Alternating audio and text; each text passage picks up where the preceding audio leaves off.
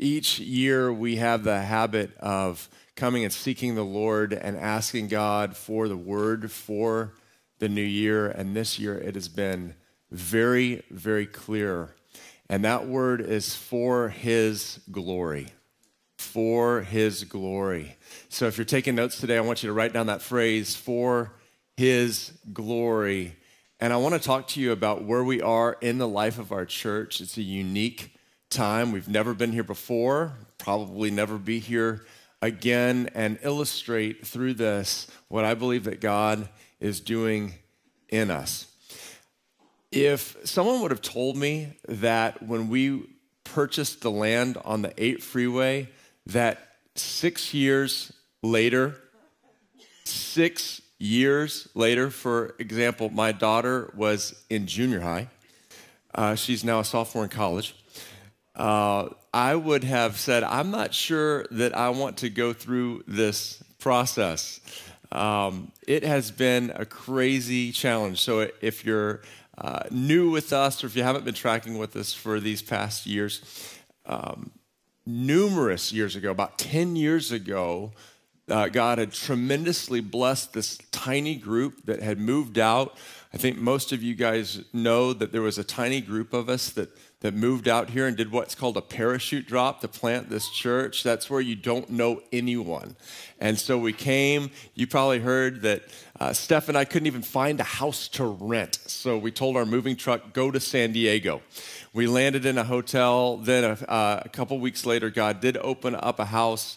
And then one by one, people just started giving their lives to Christ. And God started building a, a, a beautiful church of college students and mostly street kids uh, that were living on the street from, from uh, City Heights. And then God started bringing different families that got involved. And soon we were overflowing in this house, six houses from San Diego State. And then we moved into Horace Mann Middle School in the tiny auditorium. And I'll never forget the day that we were like, wow, we're massive. We can't fit in this 88 person room anymore. And so we moved to, to Horace Mann Middle School, big auditorium. I still don't know how we made it. Um, the seats were made for junior hires, so I still feel bad.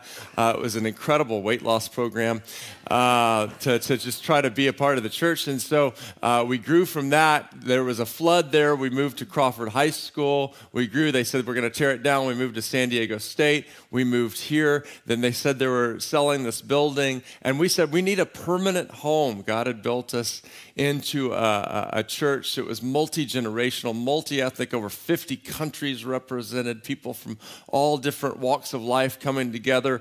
And we said we need a permanent home. And so we we, hired uh, the, the best realtor for, for church uh, acquisitions in, in all of Southern California. And after several years, he came back to us and said, I've got bad news. Nothing exists in the heart of the city, in this five mile radius that you guys have said you don't want to leave. We said, well, we don't want to go past uh, the, the 52. We don't want to go below the 94. We don't want to, to go like, well, you can't go past into the ocean.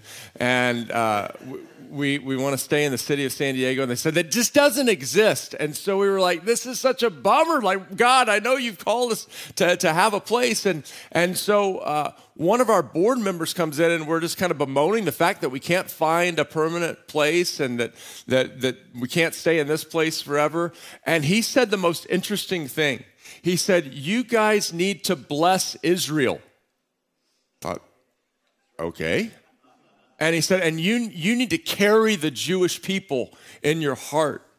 And we said, okay. And, and he just started going through God's heart for his people and that we needed to pray for them. We needed to give to them. We needed to bless them. And so we said, okay, well, we don't fully understand this, but uh, we do see this in the Bible, so we're going to do this. And so we started deciding we're going to pray. Every prayer meeting, we're going to pray. We're going to actually give financially. We started uh, giving thousands of dollars to, to orphans and widows in Israel. We started looking for, for ways that we could stand with the people here. And boom, immediately Immediately, this pastor sends us this piece of land and says, Hey, someone sent this to me. I actually don't want it. I think it would be perfect for you. It was on the 8 freeway and College Avenue. And I went, Oh my goodness. I have driven by that piece of land so many times. I had lived in Del Cerro. That was the next place we had moved after, after we got mold in our house. And you know, I mean, let me just tell you, God always has a reason. He works out all things, okay? And, and, and, so we had moved to Del Cerro, and I was coaching soccer there, and I was driving past this land every day, and I always thought, why is this land vacant? But it was always it was always sold, and so so all of a sudden we're seeing this, and, and then we find out about it, and, and, and we're like, this is amazing, but there, uh, you know, we find out there's all these these bids on it, and it, it, seems impossible. And then someone steps up and says, "I'll help. I'll I'll help you," and gives a humongous gift. And then all of a sudden they say, this, the people that own the land say, you know what, we think a house of worship would be very best here. And all of a sudden, boom, we have a piece of land that's better than we could have ever dreamed or imagined. And I was like, we are going to be building a church this year. and then I thought, we're going to be building a church next year. And I told Hallie, my, my dream is before you graduate from high school to have this. And now I'm saying, Hallie, my dream is before you graduate from college. She hadn't gone to high school yet, and she went through all of high school, now she's a sophomore in college. And but here, here is what I'm saying. If I would have known how challenging, if I would have known how many millions of dollars that, and if I would have known, I, I do remember going to our builder and saying, um, uh, you know, we want to build on this land. And he, he's like, oh, I, I wouldn't buy it. It's, it, it, that's going to be a challenge. And I said, oh, what if we already bought it? and he goes, well, then there's, there's, there's a chance. I said, There's a chance. Amen. I'll take it. I'll take it. Uh, I don't know that we would have gone through if I would have known what the, the amount of money, the amount of time, the amount of work, the amount of meetings, the amount of opposition and persecution, the amount of well meaning people saying, Hey, why don't you just do something else? Just go somewhere else. And we said, We actually believe that God is leading us. We actually believe that God has spoken this to us. And then he would just confirm it over and over again by ones of you coming up and saying, I had this dream. And we'd write it down. And then for some of you that would have this prophetic word. And then God started sending people. It got hard, but then God started sending some of the most known prophetic voices, actually in the whole world, to come to us and start giving us prophetic words that God had a plan, that God was going to do something, that God was going to move. You know, we don't live by what is easy, we don't live by what makes sense. Can I just say that again? If you're a follower of Jesus, you don't live by what is easy. Your call is not to take the path of least resistance. You don't live by what makes sense. You live for his glory.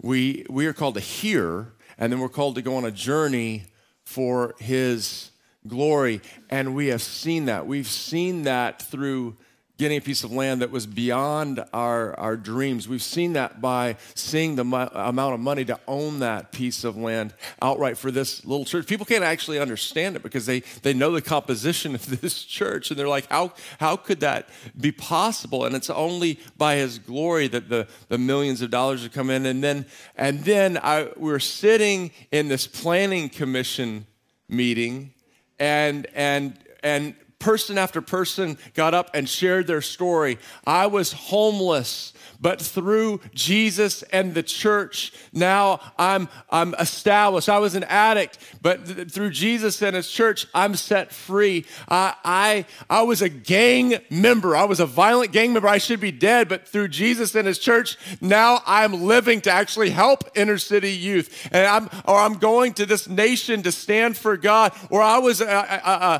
uh in the military and I was feeling all alone, or my spouse was deployed, but there was a, there was a people that loved me. And person after person after person was testifying in City Hall of the glory of God and, the goodness that is distributed through the agape love of his church. And then our land use consultant, I don't know how she knew to do this, but she goes, eh, because she did, she was, she was nervous and she was scared, but she goes, you need to get your camera out and get it ready and point it at this board where it's going to show the vote. And we point it and I just started weeping with every single light turned green, a unanimous vote.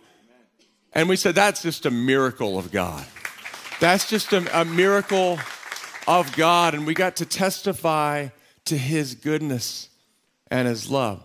And I tell you that story because now we're here to the final vote coming this Tuesday. And we need God. We need, we need God. What the journey we've gone on doesn't make sense. The calling he's given us, it doesn't, it doesn't make sense. Um, one of the things I want to call you into is to fast with us tomorrow. Um, I have a love hate relationship with fasting. Um, I hate it because I really love food. I, I love charcuterie boards.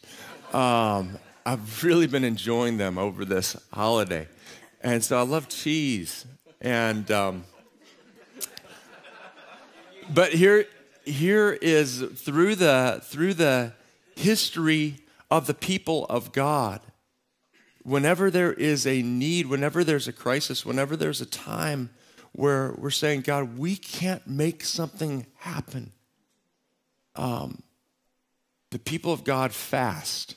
And that, what is that doing? That's setting aside our strength. The, the fasting is voluntary weakness to say, God, I can't do something in my strength. I need, I, I, so I will voluntarily be weak, and I will voluntarily with with with. Uh, abstain from things so I can focus more on you. Here's what I love about fasting. So I said I have a love hate relationship. What I love is the way it tenderizes my heart.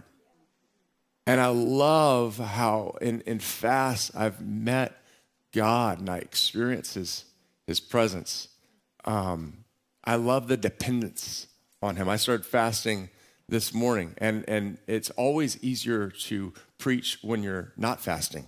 Uh, because you have fasting spacey brain. Uh, but I love, I love being dependent on him. I love meeting him, and I love seeing supernatural breakthroughs. And Jesus said some things only come out through prayer and fasting. And so I'd call you into this fast. It's just going to be one day uh, tomorrow. I'd encourage you to fast with us. Uh, some of us are fasting for these three days. We're fasting from now until after the. To, after this vote. Uh, and then we go into city council on Tuesday afternoon. I know many of you guys will be, be joining us. I uh, would love for you to be there with us on Tuesday afternoon as we are praying that the main thing we're doing is interceding God, let your kingdom come and your will be done for the blessing of this city. We love San Diego. We love the city. We're called to the city and we want to serve this city. And we the only reason that we want this building is so that we can honor God and serve the city let me look at the text that, I, that God was putting on my heart today. It's Exodus 33. It's like the seminal text on the glory of God. And uh, I just believe it speaks so much to us. It, it for sure speaks to me as a leader. And um, here's what I know is that 2024 is a year for many of you to advance. It's well, it's a year for all of you to advance, um, but you have to partner with God. It's a year for many to step into their destiny, their promised land, the, the promises of God. And yet, here is the template for how we do that as the people of God because we do it different as the people of God than the people of the world. So, this is the story to give you the context. The, the children of Israel have been freed now from their captivity in Egypt. So, you know, here is Israel, here is Egypt down here. And what we know is that for 400 years, the children of Israel were slaves in Egypt. And then they cry out to God and he, and he frees them and they march through the, the sea that was parted and, and God destroyed the enemies. And now they've been living, they've been living in the desert here. And this is where we pick up. It says, Then the Lord said to Moses, Leave this place you and the people you brought up out of Egypt. So he's saying, okay, leave the desert where you've been and go up to the land I promised on oath to Abraham, Isaac, and Jacob, saying, I will give it to your descendants. I will send an angel before you and go uh, I will send an angel before you and drive out the Canaanites, the Amorites, the Hittites, the Perizzites, the Hivites, and the Jebusites. So he's saying, hey, there's, a, there's people that aren't going to want you there. But I'm going to supernaturally do something. I'm going to supernaturally move by an angel.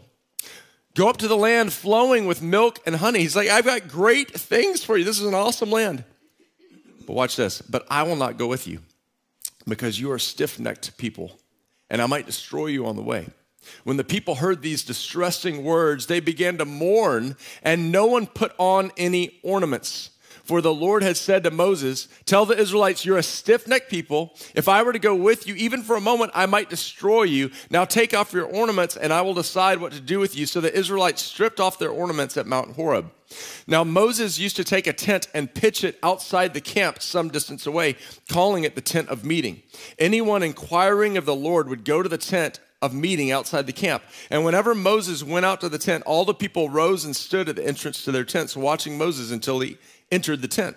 As Moses went into the tent, the pillar of cloud would come down and stay at the entrance while the Lord spoke with Moses. Whenever the people saw the pillar of cloud standing at the entrance to the tent, they all stood and worshiped each at the entrance to their tent.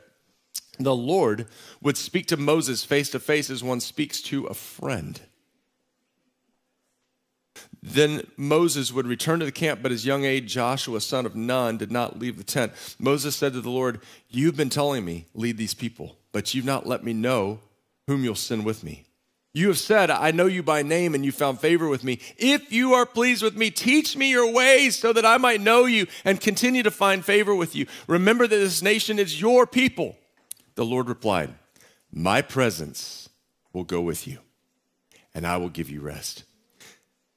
Then Moses said to him, If your presence doesn't go with us, if your presence doesn't go with us, do not send us from here. How will anyone know that you're pleased with me, with your people, unless you go with us? And else, and what else will distinguish me and your people from all the other people on the face of the earth? And the Lord said to Moses, I will do the very thing you've asked, because I'm pleased with you, and I know you by name. Then Moses said, Now show me your glory.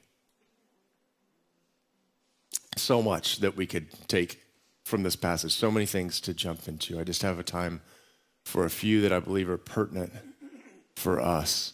God has this promised land. He has this destiny. He has this, this place to, to go on this journey that he's prepared for him that's beautiful. But he's saying this He says, I, I can't go with you because you're stiff necked. You're, you're stiff necked. What, what does it mean to be stiff necked? Stiff necked is an illustration to a horse. So uh, uh, uh, we had a horse when my children were younger, and this horse was amazing because this horse, you didn't even have to put a bit in its mouth. So, a bit is that metal thing that you put in its mouth. And so, you can control a 1,200 pound horse, or our, our horse is probably about 900 pounds. You can just pull it, and this bit just moves its head okay? Because the, the direction the head and the neck go is the direction the horse will go. The amazing thing about our horse was this is that you didn't even have to put a bit in its mouth. It was so broken, it was so gentle, and it so wanted to honor its master that all you had to do was put a little rope halter and you'd barely pull the rope because its neck wasn't stiff and it would just go right where its master wants. If you've ever ridden a horse before and, and ridden a stubborn horse, it is a pain. And in fact, horses are very dangerous if they're not broken, if they are stiff necked. But when you get one that is pliable, that is malleable, that is tender, that is broken, it is a tremendous joy. And God is saying, people, you can't be stiff necked. You, you, can't just say, no, I'm going this way. And my, question for us as we're in this journey together as a people, and it's always prophetic. Like if you're part of this, this spiritual family, then God's saying, okay, this is, this is what's going on with you, but it's also your, your, your, your individual lives are also going to be moving in the same direction as we are corporately. And so the question is, is your neck, is your neck loose? To where God wants to go, or do you live like this, God, wherever, wherever you want to go? right? What, whatever you want to do. I'm there. Are you rigid? Are you, are you set? Are you, no, this is what I am doing. And then the, this is the next interesting thing it says is, it says, take off your ornaments. Take off your ornaments.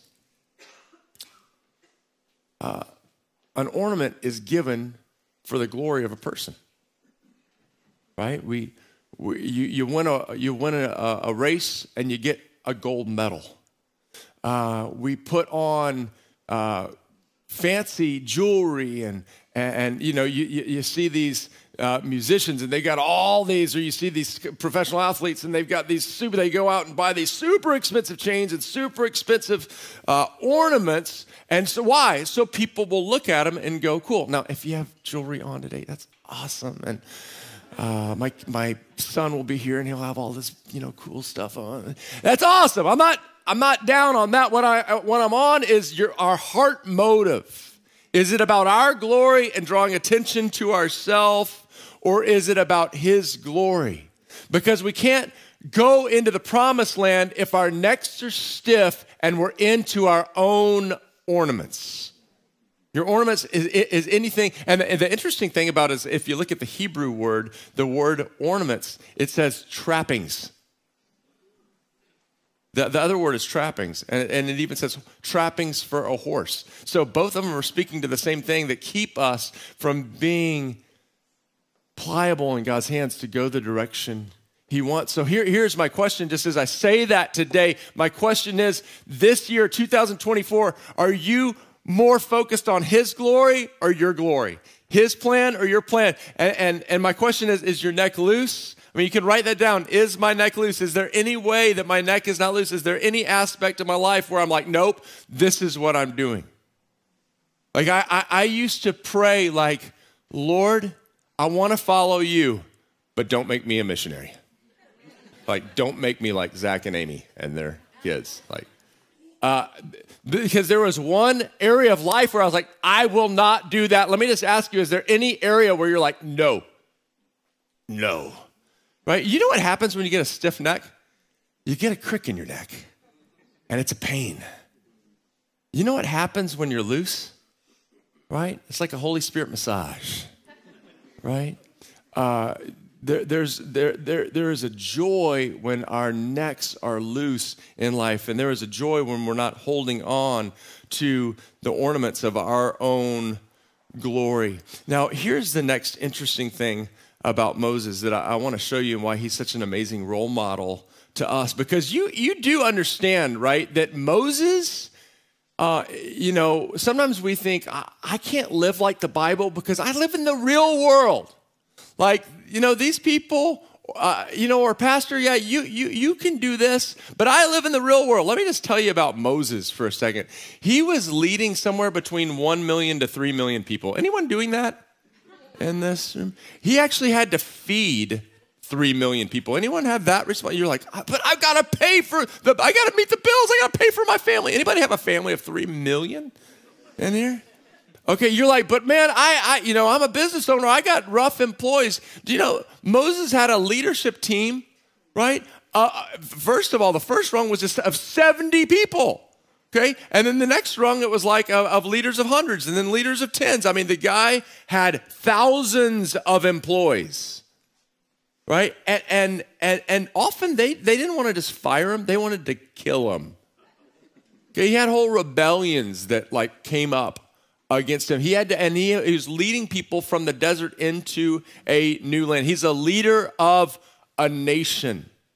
And what does he do? So, so God gives him a plan, like you're going to inherit this land. And I love it. So then it says, so Moses gathered the 70 people and he got a, a creative think tank and he hired some consultants and they started mapping it out.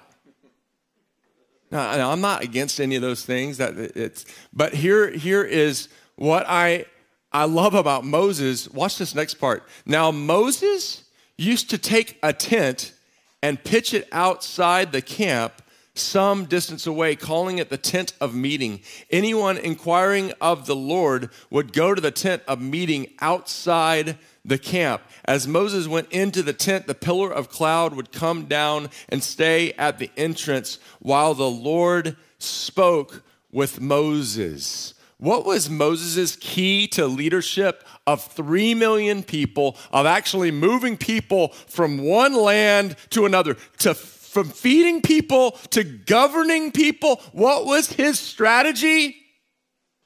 Go in a tent. Right? That that what a peculiar strategy. Why? Uh, here, here is the, the main reason I believe. I believe it was because he was desperate to meet with the living God. I, I, I don't even think it was just because he was like, man, this, the responsibilities are too much, which they were, which he needed God's grace. I don't even think it's like because I'm having family problems, which he did. Like his, sometimes his siblings were really helpful to him. Sometimes they were not right? Some, I mean, the guy had some major, he, and he had like two families too. He had his Egyptian family and his Israelite family, and some of his family wanted to kill him, and like, he had family problems. Um, and yet, what does Moses do? He goes and hides in a tent all the time. Sometimes you just got to go and hide in a tent with the Lord.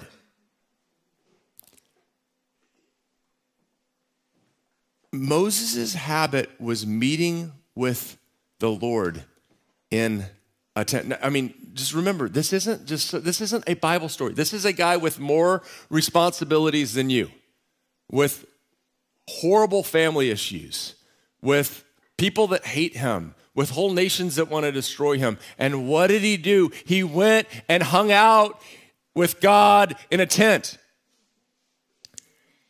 And sometimes we think, well, I mean, that's Moses, though. God, every once in a while, just picks someone that's just really special. He was special. And sometimes we can think, you know, that's just for this leader, or that's just for this pastor, or that's just for this missionary, that's just for this speaker. But you got to see this next line. You got to see this next line in Exodus 33 7. It says, anyone, say anyone. Anyone, say anyone anyone inquiring of the Lord would go to the tent of meeting outside the camp. Uh, I, I wouldn't have ever thought I could say this as a teenager because I was so ADD and I was so like an adrenaline junkie. But my favorite thing to do on earth is spend time with the Lord. Like, that's my favorite thing to do is to go off and be with him. This week was awesome. Um, and it's, you know, we're standing on this side of getting the approval with the city. We're, we have had lots of challenges. I've I personally had lots of challenges in life. I've had a lot of people that have hated me in life and said all kinds of things about me. I've had all kinds of health issues. I've had I've had relational issues and family issues and and um, except with my wife. Things are blissful. Um, I just wanted to clarify that so you're not like, oh, Robert and Steph had a really hard Christmas. No, it was, it was awesome. Uh, um, in the midst, oftentimes, let me just say it this way it's in the biggest challenges that my time with Jesus has been the sweetest. I wish I could take you I don't because then it wouldn't be alone. But I wish I could have you with me sometimes on my times on, in, on the mountain with the Lord. Um,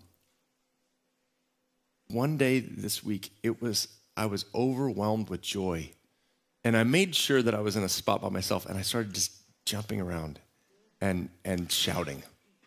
And I turned on. Y'all remember? Well, some of you remember the "Happy" song by Delirious. Uh, and I just started like dancing and I was really hoping no one would see me. Um, but people are so weird that, you know, why not? Um, but the joy of the Lord is your strength, church. And I want to tell you that the Bible says anyone could go to Moses' tent. So if I'm telling you that the joy was overwhelming, that I couldn't help from jumping up and down and skipping around, and and and that I wasn't born like this, and that when I was a teenager and they said spend time with God, I couldn't hang out with the Lord for seven minutes. Like I couldn't spend seven minutes with the Lord. And now I'm saying it's my favorite thing to do, and I was so overwhelmed with joy. And I'm not, and I'm not saying it's every day. So just let's just be really real. Some days I'm like, hello? Hello? Anyone? You know. Um, but some days the presence of God and his voice and what he shows and his touch and the promises he gives, there's nothing like it. And the Bible says anyone who wanted to go to the tent could go. Are you hearing me? So the Bible said about Moses that the Lord spoke to him face to face like a, a, man speaks to his friend. And you think like, oh, why not me? And then I love this phrase, anyone inquiring of the Lord could go. But it says this, outside the camp. What does that mean? It means you have to actually take the effort to make the time in your life to go to the tent. But are you hearing me? This isn't about some like religious, have your quiet time so you can check the box and be a good Christian. I'm talking about meeting with the living God. And the Bible says, You will seek me and find me if you seek me with your whole heart. I want to tell you, 2024, He wants to meet with you, my friends. Because anyone who wants to go can meet with Him. And in His presence is the fullness of joy. So, um, so then it goes on to say this. I'm going to go back. So it says, anyone who wanted to go could meet with him, and they'd watch Moses and they'd worship him, and the Lord would speak to Moses face to face as one speaks to a friend. Then Moses would return to the camp, but his young aide, Joshua, son of Nun, did not leave the tent. And let me just say this uh, that I, I'm, I'm believing that God's going to raise up young people who are going to say, Hey, Robert, that's really cool that you're dancing before the Lord and that you're experiencing his presence, but I, I, I want it more. Praying for the new Joshuas and Joshuetas. my female version of that name. Um, Moses said to the Lord, You've been telling me, lead these people, but you've not let me know whom you'll send with me. You've said, I know you by name and you found favor. If you're pleased with me, teach me your ways so I may know you. I, I, I don't want to just see the acts of God, I want to know his ways. Because some days are really good. Some days you look up at the Board of Planning Commission and every light is green. And someday you look up and every face is angry looking at you. Or you look at your bank account and it's empty. Or you look at your city and there's a big problem. Or you're looking at a nation and there's a horrible challenge. And what we need in that moment is to know his ways. Because there's moments where things don't look like they're working out for you. Can I hear an amen? you're looking up and you're like, my marriage doesn't look like it's going to make it, or my family member doesn't look like they're going to survive, or my body doesn't look like it's going to get healed. And that's when you need to know his ways. That's when you need to be in the tent with the Lord. Now, watch what he says. The Lord replied, My presence will go with you, and I will give you rest. When you're in, when you live in the tent, you live in his presence, and you actually have a supernatural rest. Okay? But watch this. Moses says, How will anyone know that you're pleased with me and with your people unless you go with us? What else will distinguish me and your people from all the other people on the face of the earth?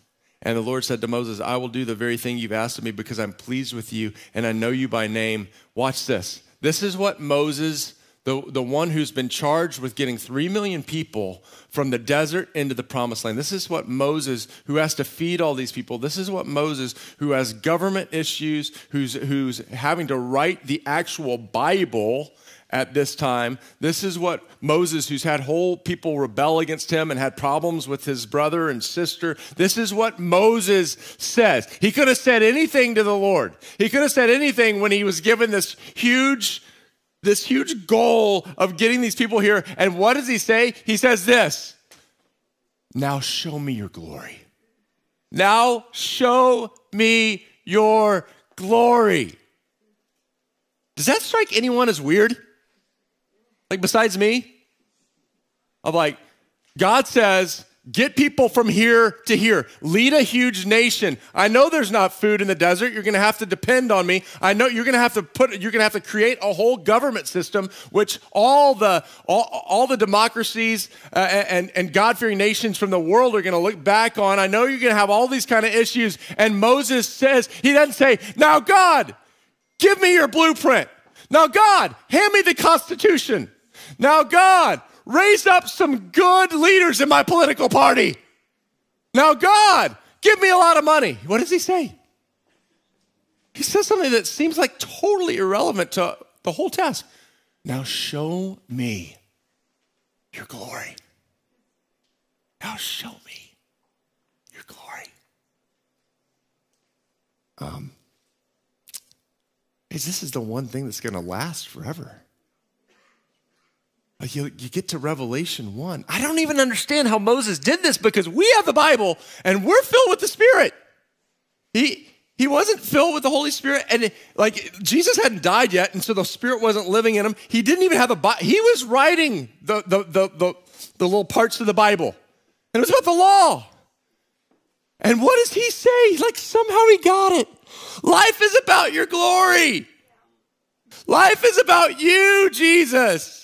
Life is about the nation singing. Like, if we're going to go, you got to be with us because it's all about you and it's all about everyone else seeing your glory. And so, Lord, in my marriage to Steph, Lord, won't you reveal your glory to people in my family with Hallie Hudson, Joshua, Joe Mark? Would you reveal your glory in this church? Would you show your glory, God, in my neighborhood through my life? Because that's all that really matters. Whew. Um, so, maybe I'll kind of start landing the plane. You move a number of books forward in the, in the Old Testament, and you get to the book of Daniel. And these, these, these people, there weren't a ton of them. There weren't a ton of, of believers. Like in our area, it says that 5% of people uh, go, or 0.5, I'm sorry, go to any kind of uh, worship service. Do you hear me? Uh, please don't leave. we need you here. um, and and these guys, so there's this king called Nebuchadnezzar, and he's like, "You need to worship me," and he builds this huge ornament, and he says, "You guys all worship me," and it's still happening today, right? It's still like. Uh, Let's worship money. Let's worship power. Let's worship sex. Let's worship drugs. Let's worship these things. And, and these guys, and, and he says, and by the way, if you don't, I'm going to throw you into the fire and you're going to die. So, I mean, like, they had a pretty good excuse. Like, okay, like, what good are we if we die? And what I love is they say, uh, King Nebuchadnezzar, um, we believe that God can deliver us from your hands. Like, yeah, you're the strongest person on earth, and you say someone dies and they die. But I love what they say next. They go, but even if you don't, even uh, we believe that God can deliver us, but even if He doesn't, we'll still worship Him because it's all about His glory. Uh, church, let's fast, let's pray. I believe with all my heart that we're going to get to build. And even if we don't, we're still going to worship Him we're still going to live for his glory. We're still going to worship him because he is worthy and he is good. And so Moses says, Now show me your glory. And what does God say? He goes, I'm going to let my goodness pass before you. He got to see the goodness of the Lord. And it says this that he hid him in the cleft of the rock. This is what I believe is the prophetic picture of our generation that we're good with being hidden.